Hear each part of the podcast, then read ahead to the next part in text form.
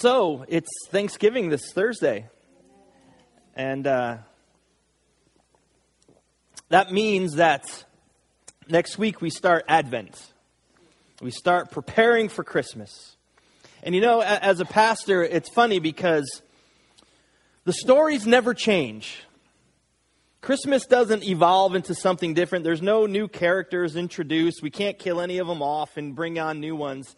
And, so it's kind of the, it's, it's always a, a challenge a little bit to bring Advent. You know, you know, you can only preach so much on peace, hope, love, peace, hope. What's the other one? Joy.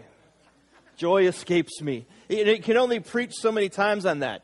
And so what I've done is I've gone back through the years of, of Christmas and about four years ago in 2009, we did something as a church called the Advent Conspiracy. And uh, I, I, took out my notes and I kind of looked through this. It's based on a book that was written even longer ago than that by, uh, I think, Chris Shea and uh, a guy by the name of McKinley. He's a pastor out in, um, in Washington, Washington State. And as I was reading through my notes, I'm like, wow, you know, I, have I've, come, I've come pretty far sometime in my theology and my thinking. I'm like, wow, this is good. You know, I've, I've grown. And then some of the things I was looking at, I'm like, ooh, I'm not, still not doing so good over here. And, and, and so I thought, well, maybe you too are not doing so good in some areas of Christmas. And so I want to go back to that five week series called The Advent Conspiracy. And this is today is the introduction to that, introduction to what we're kind of be thinking, what we're going to kind of wrestle with as we enter into the, the Christmas the Christmas season. And so I'm going to pray and we're going to get right into it. God, I want to thank you for your grace and your mercy. I want to thank you for the love that you have for us. I want to thank you for Christmas and for Thanksgiving when families will get together, Lord. I pray that we would not forget to be thankful let it resonate in our hearts. Let it, let it, um, let us express it to those around us, what we're thankful for. And most of all, Lord, we're thankful for Jesus Christ, that He came and He saved us, and that we could know You personally through Him. Lord, I pray this morning that the words of my mouth and the meditation of my heart would be acceptable in Your sight, my rock and my Redeemer. Amen. So, Thomas Merton, he wrote, The earthly desires men cherish are shadows. And he goes on to say that there can be no real happiness or joy found in them. And what he's saying is that the things that we that we possess, the things that we get, the things that we acquire, the things that we collect, we can't really find joy and happiness in those things because they don't last. They come, they go, they, they fall apart. All of, most of the furniture in your house will one day be in a, a landfill. Maybe even your house. And so we, we don't find happiness in those things. And so I was thinking the question that we, we have to ask ourselves is not, well, do I, do I look for happiness in, in things? I don't think that's the question. The question is, why do I look for my happiness in certain things, in gathering things, in possessions? Why do I pursue joy in things that have no substance or no ability to give me joy? You know, it seems as we move through life in our culture, we really we rarely find happiness. We rarely find rest in the things that we achieve and the things that we possess. Because it always seems like we want, we want something more. We want something other. We want something different.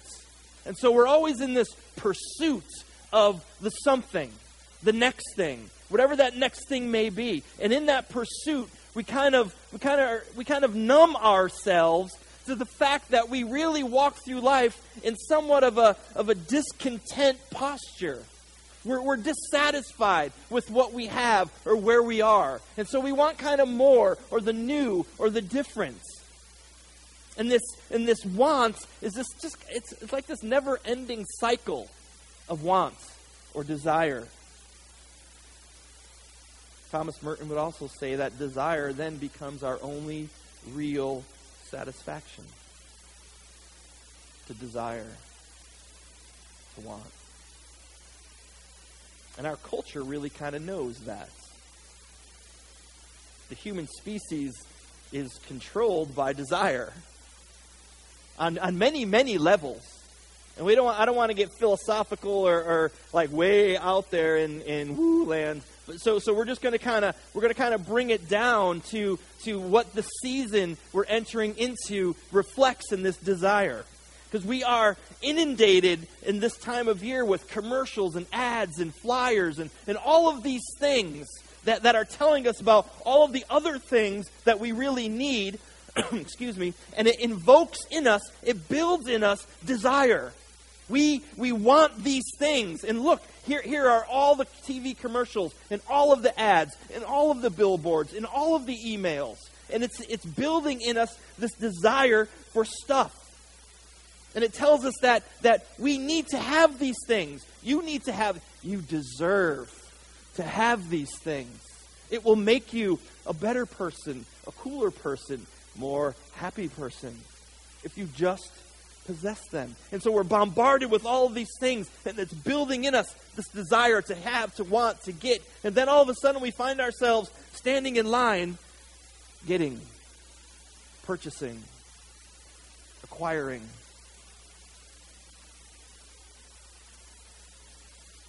To purchase things and to own things, it's not an evil thing. Please understand that.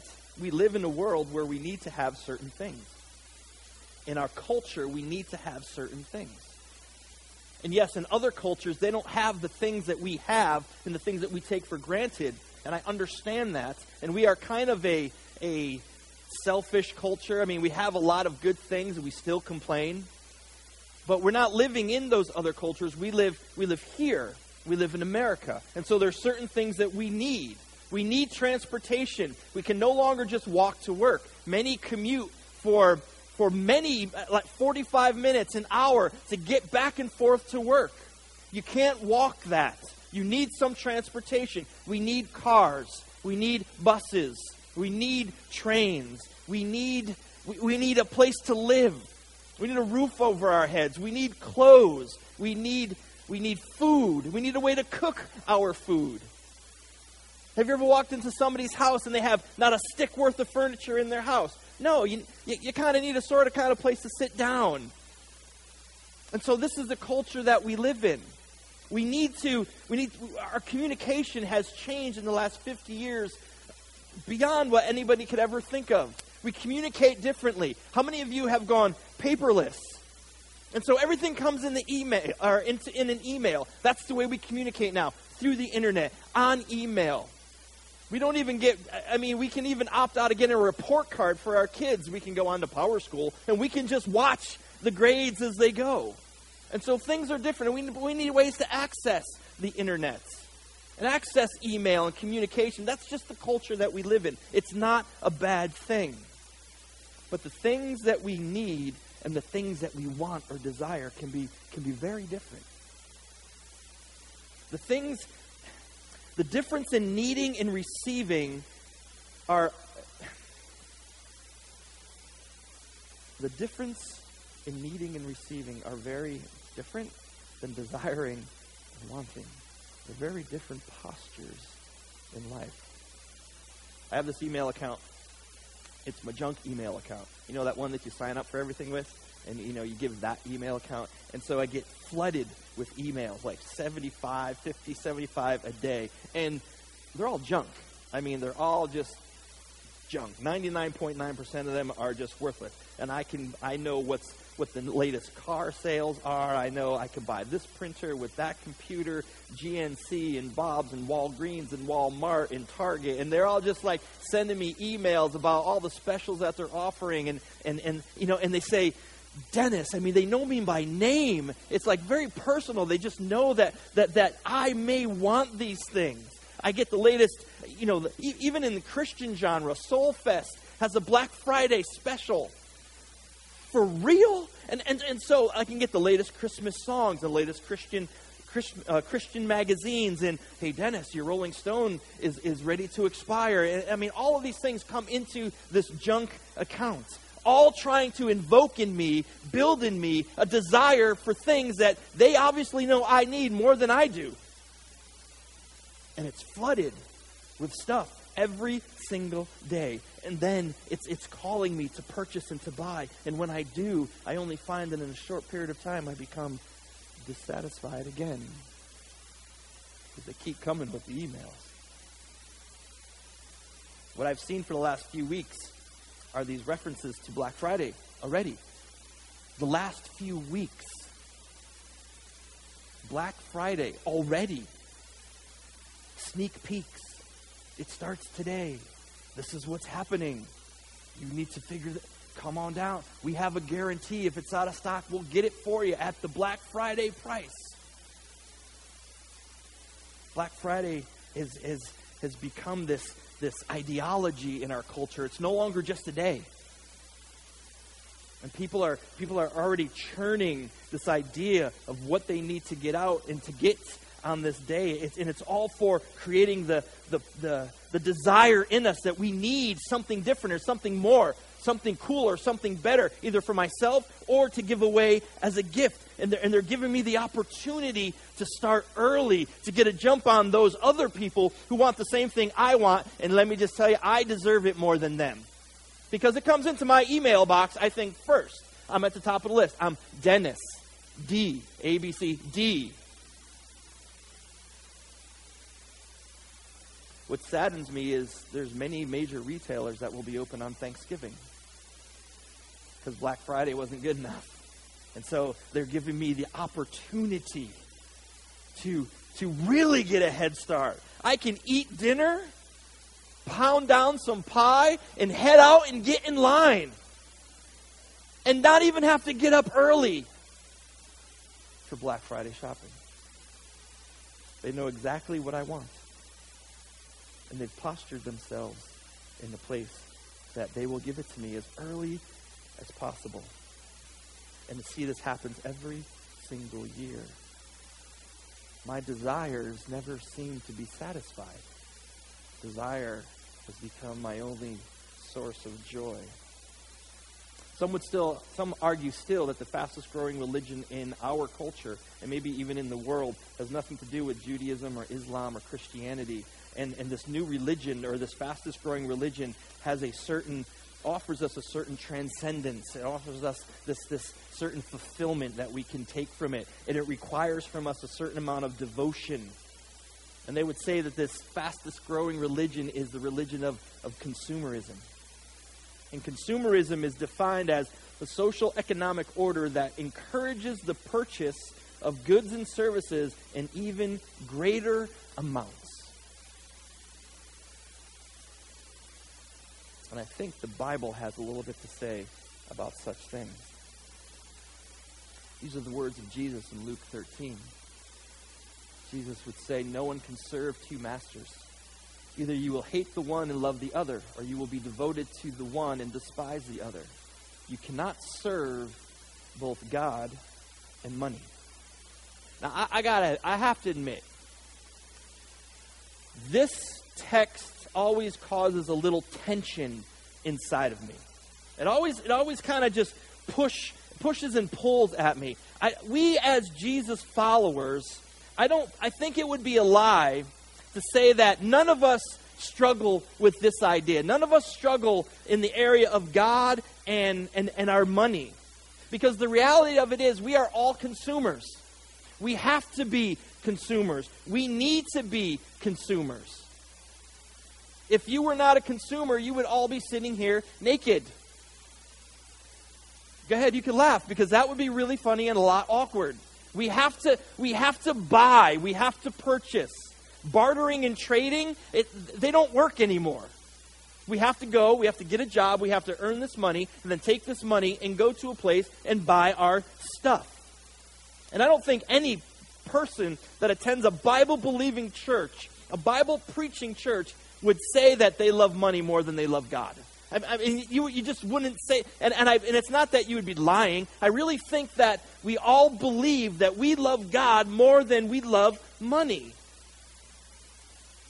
But I would wonder if we opened up our checkbook, what would that reveal? Would that be the truth? Or would it reveal something very different? Now, understand, please, that God and money are not in, locked into some cosmic battle, good versus evil. God's not worried that money's going to win. God wins. God always wins. But what Jesus is saying here is that when it comes to when it comes to money, to cash, we cannot remain neutral in it. Either either we are using it faithfully and in the service of God. And, and by doing so, we're, we're using some of our money to, to help those that are in need. It doesn't all just resolve around us. Or, or we see that, that it takes on almost this, um, this personified thing in us, and money, money serves the one who is in possession of it. Money selfishly can serve the one who possesses it. And now, we don't like to use that, we don't even like to think about that thought, that, that money can actually, that we as Christians, as Jesus people, that we would be selfish in our finances and, and, it all just resolves around us. But we see it every single day in the church. Studies have been done. And in these studies, they, they have kind of figured out. I'm not sure how, but these people are kind of wicked smart, so I guess maybe they've done it. And they say that if all of the people who attend church, Christian churches in the world, if we all as Christians would just tithe, and then those churches in turn would tithe, then the Christian church could end world hunger. That the Christian church would end the problem of drinking water, solve it, not just help some people out. It's over, done. World hunger is no longer a problem. Jesus said, Give to Caesar what is Caesar's, meaning give to the government what's the government, and give to God what is God's. Now, I would say that we all know better to give to Caesar what is Caesar's. Because if we don't give to Caesar what is Caesar's, then Caesar comes and takes it. And there are serious repercussions in that. But all too many of us, we give to God a portion of what's left over after we have fulfilled our own desire of what we want. The idea of consumerism, the unhealthy side of it, is the sense of always wanting to get more and that comes down to a heart condition before the Lord. It comes down to what is important in your own heart. And Jesus is making us, trying to get us to understand that um, God and money are rooted in two very different worldviews. Very different worldviews. And you cannot in any way, shape, or form serve both of them. And the reason why this has caused me some tension this week is because I, I have to admit, I kind of ebb and flow in that. I kind of ebb and flow with, with wanting things and going out and purchasing things, and, and I could have done something different. I ebb and flow through my own personal selfishness. And so, could this mean that I'm no better than, than early Israel? They were, they were early Israel in, in the Old Testament. If you see, yes, they served God, but they also served many of the gods in the cultures around them. We could say that they were polytheistic. They served many gods. And, and, and am I that? That I would serve another God besides the one true God? And, and, and by doing that, I am not serving God at all because He wants all of me, not just a part of me. we are easily lured away by the God of consumerism, intrigued with desire. And that desire builds, and it's this, this consuming fire that pulls us in. And it seems we want more, and the want of wanting more is never satisfied. A consumerist desire is the promise of more, better, or new, but yet it hardly ever delivers. And so we read the ads, we watch the commercials, and there's this promise that these things will will transcend us. They will take us to a different place. We'll be a different person. If we get, if we have, it will elevate us to a, a higher a higher place, a higher standard. Our culture tells us you need this, you should have this, you deserve this. This is going to make your life so much better, make you something more. And we see this type of thinking many times, say, in, in car commercials.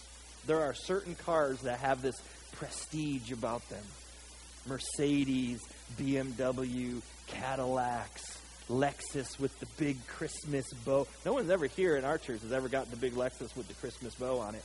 I'm waiting, and, and I, we won't we won't mock you if you get one. We'll just be jealous. And, and so, but it, it, you know, and so these cars have a certain amount of, of prestige, and you notice them when you're walking through the parking lot, right? You notice the new Caddy or the new Mercedes. No one I will say, no one has ever walked by me while I'm getting out of my 91 Blazer and went, dude, nice wheels. Ever. It's never happened to me. I love what you've done with the duct tape on the mirror, man. That just rocks. And so these cars have a, have a certain prestige to them. But in and of themselves, they're not bad to own. It's not a sin to own. Billy Graham said that he would only buy Cadillacs. Billy Graham. He would only buy Cadillacs because he can get 300, 400,000 miles out of them. They're a quality car and they last. There's nothing wrong with quality. The problem comes in when we look for our identity in those things. When we look to, to, to have that car make us feel better, make us feel like a, a better person, a different person. When we're looking for that car to lift us out of our, our miry clay of, of, of sadness or whatever you think is going on, that this is going to fix me. I am a much better person because my steering wheel heats up, and so does the leather seats. That's not the case. Another area we see this idea of, of, of uh, product and, and prestige is, is clothes. How many people buy clothes because they would never be caught dead shopping in Walmart or Target? If you say Target, it's much better, isn't it? It sounds like a French store. Abercrombie and Fitch, the CEO many years ago, said that we will not make clothes for people that are overweight because they want the cool people, the good looking people, the in crowd to wear their clothes. I Googled the CEO of Abercrombie and Fitch. And I say this with love and in the name of Jesus, but that guy is homely. And he got picked on in school, and I know that's why he said that now. But what does that say to a culture that's so vested in this idea of commercialism? It says, clothes makes the person. Aesthetics over substance.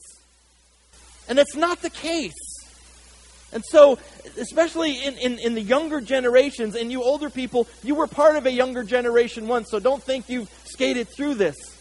That we buy things, we have a certain look because we think, many think that it, that it makes us better than them.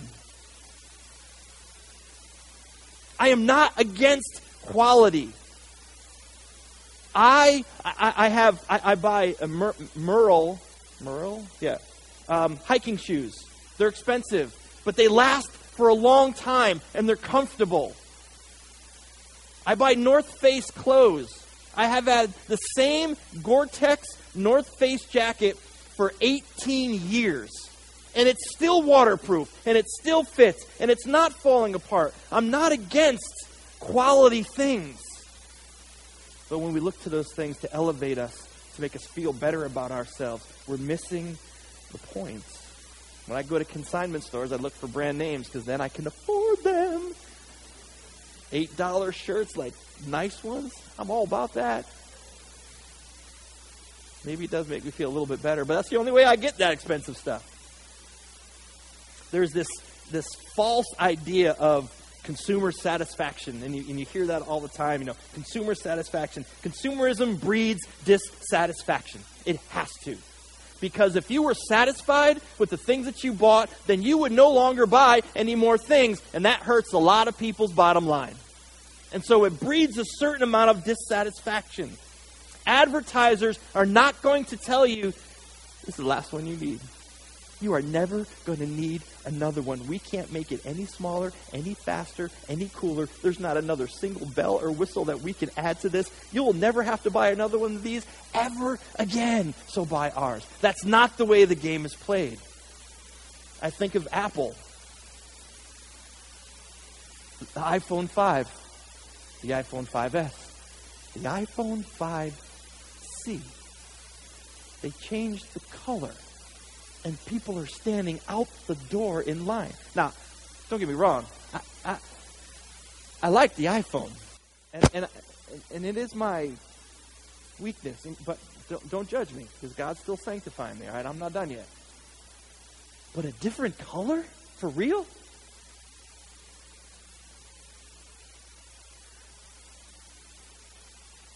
See, sometimes it's not just about getting more and more, it's about getting different in the new.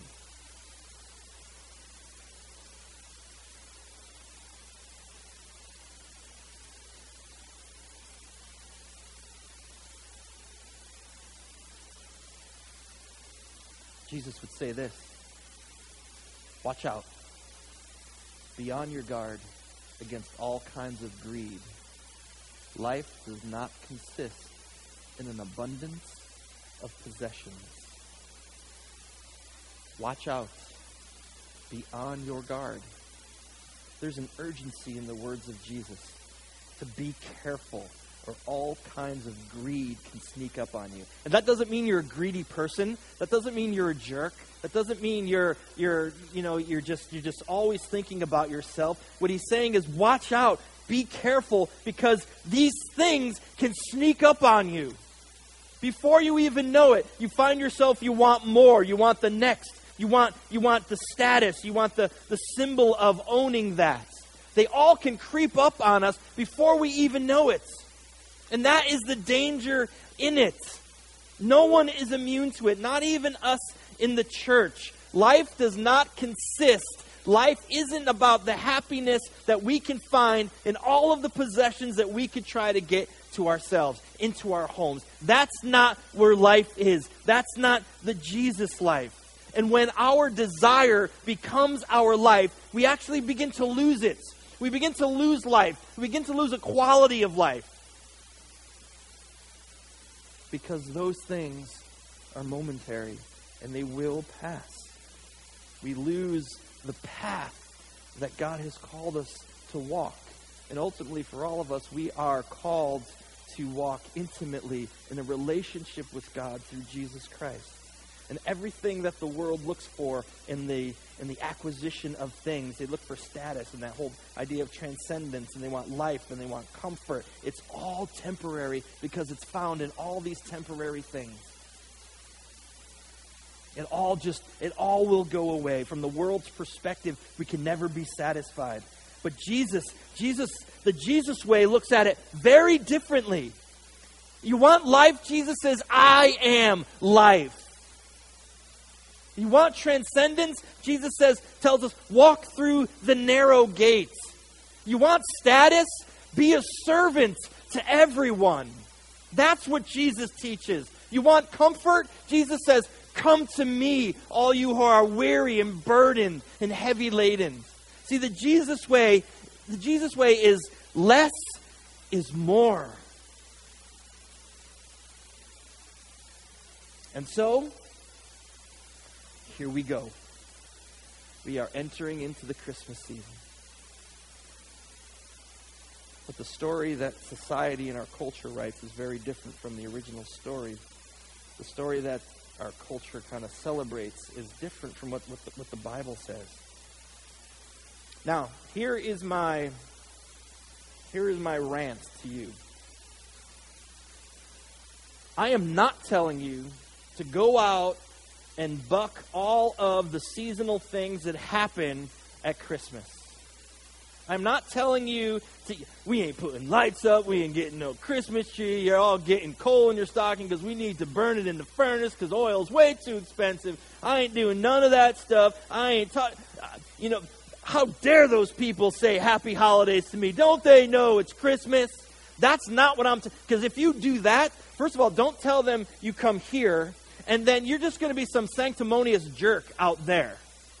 And if that's the way you want to be, that's fine.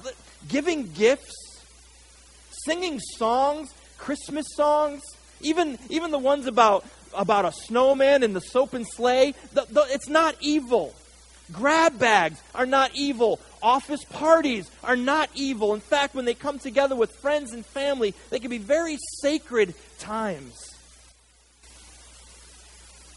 You know, it is. soap and sleigh. One horse open sleigh. Well, right? That's what it is. The soap and sleigh. It's not wrong to sing those songs. you, you, you, you know that most of you are like, yeah, soap and sleighs.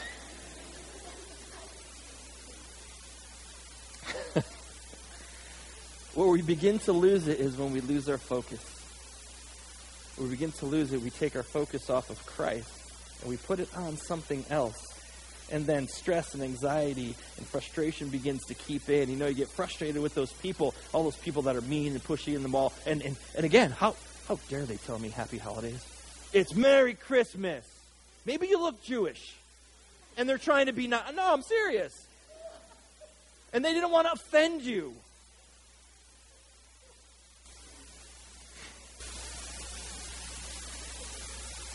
I think sometimes we get frustrated with people because we see a little bit of us in them and we don't like it.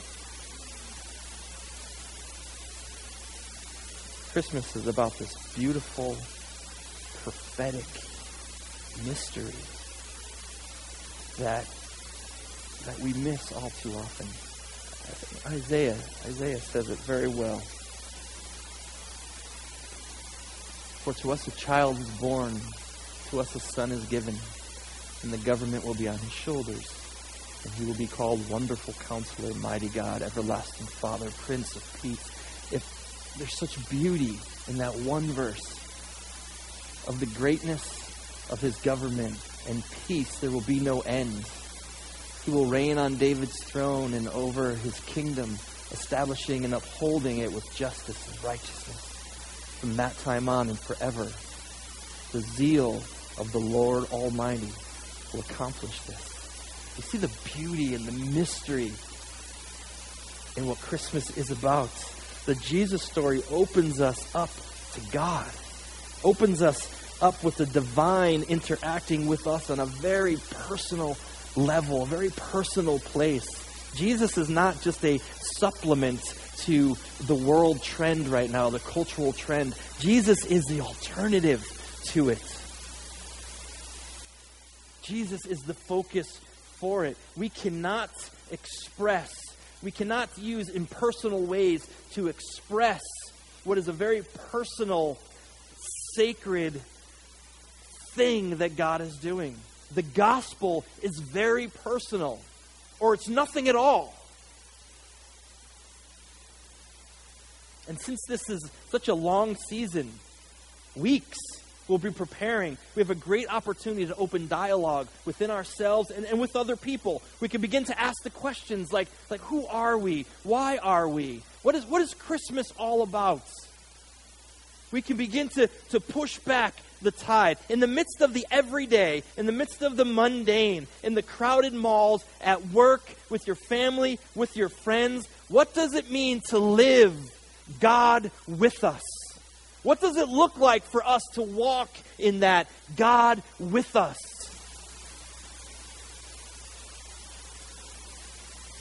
Don't lose the beauty of this time of year. Don't lose the, the awe of this time of year in the pursuit of the more, because sometimes the more can end up being more stress, more anxiety, more frustration. Jesus was born into our suffering world, into our sinful world, to save us and to save the world. That is the gospel. It's the good news. It's the story that we have and you can speak that story in ways and in the stores and when you're purchasing things and when you're baking things. You can just love on people with Jesus' love in the midst of all their frustration and anxiety and stress. On the night that Jesus was born, there was only a handful of shepherds and a couple wise guys, wise men. Wise guys is you're a wise guy or you're a wise man. That's much better. But these they're the only ones that noticed. The rest of the world missed it, and the rest of the world continues to miss it this very day. But we can change the cycle. In the midst of our cultural traditions, we can bring the biblical tradition of Jesus saves, God is with us. Peace, joy, everlasting. And so this year we're going to embark on our own little journey, our own little Christmas journey. Instead of being bystanders in the story, look, I mean, bystanders of this, just kind of looking at it kind of unfold in front of us. Let's, let's, let's be partakers in the Christmas story. Let's get involved in the Christmas story. Let's, let's reclaim, even within our society and our culture, let's reclaim the Jesus story that He has come to save. And it's good news. It's good news for all people. That unto you born this day in the city of David a Savior, which is Christ the Lord.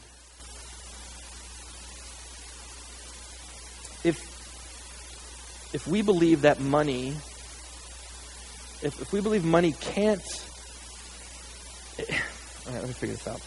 If we believe that it doesn't take money to show and express love and if you're giving gifts this year and i would encourage you give gifts this year. That's not what i'm saying but if, if, if, you're, if you're giving gifts this year to the people that you love as an expression of your love, then the almighty dollar and this consumeristic attitude doesn't have to be the driving force in what we do. There's, there's a freedom that we, can, that we can possess if we finally realize that, that money doesn't buy love and money doesn't equal love.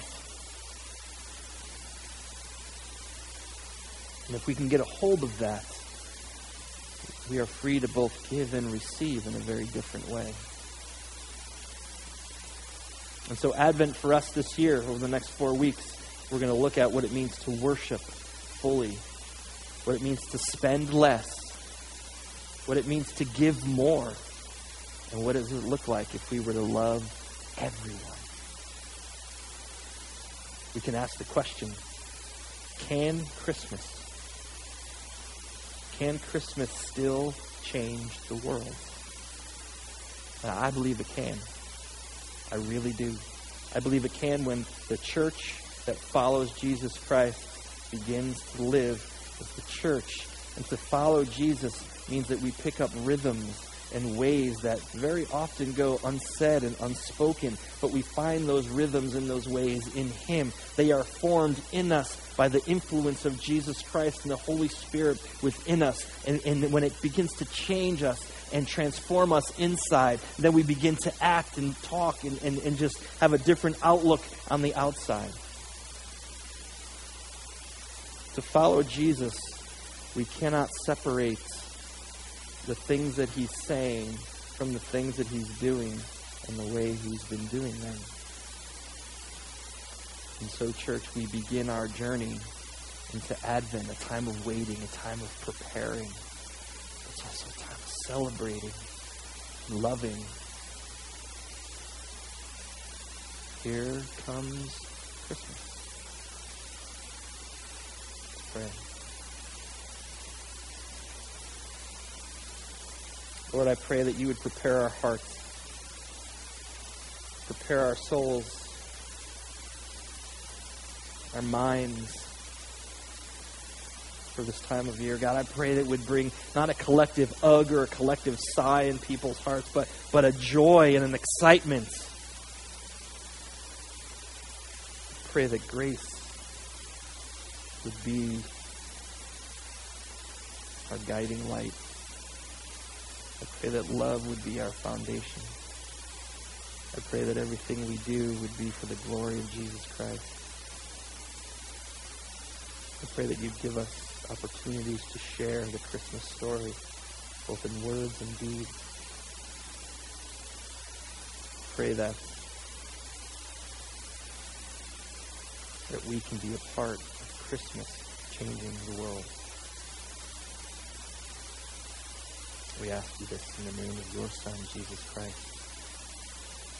Amen.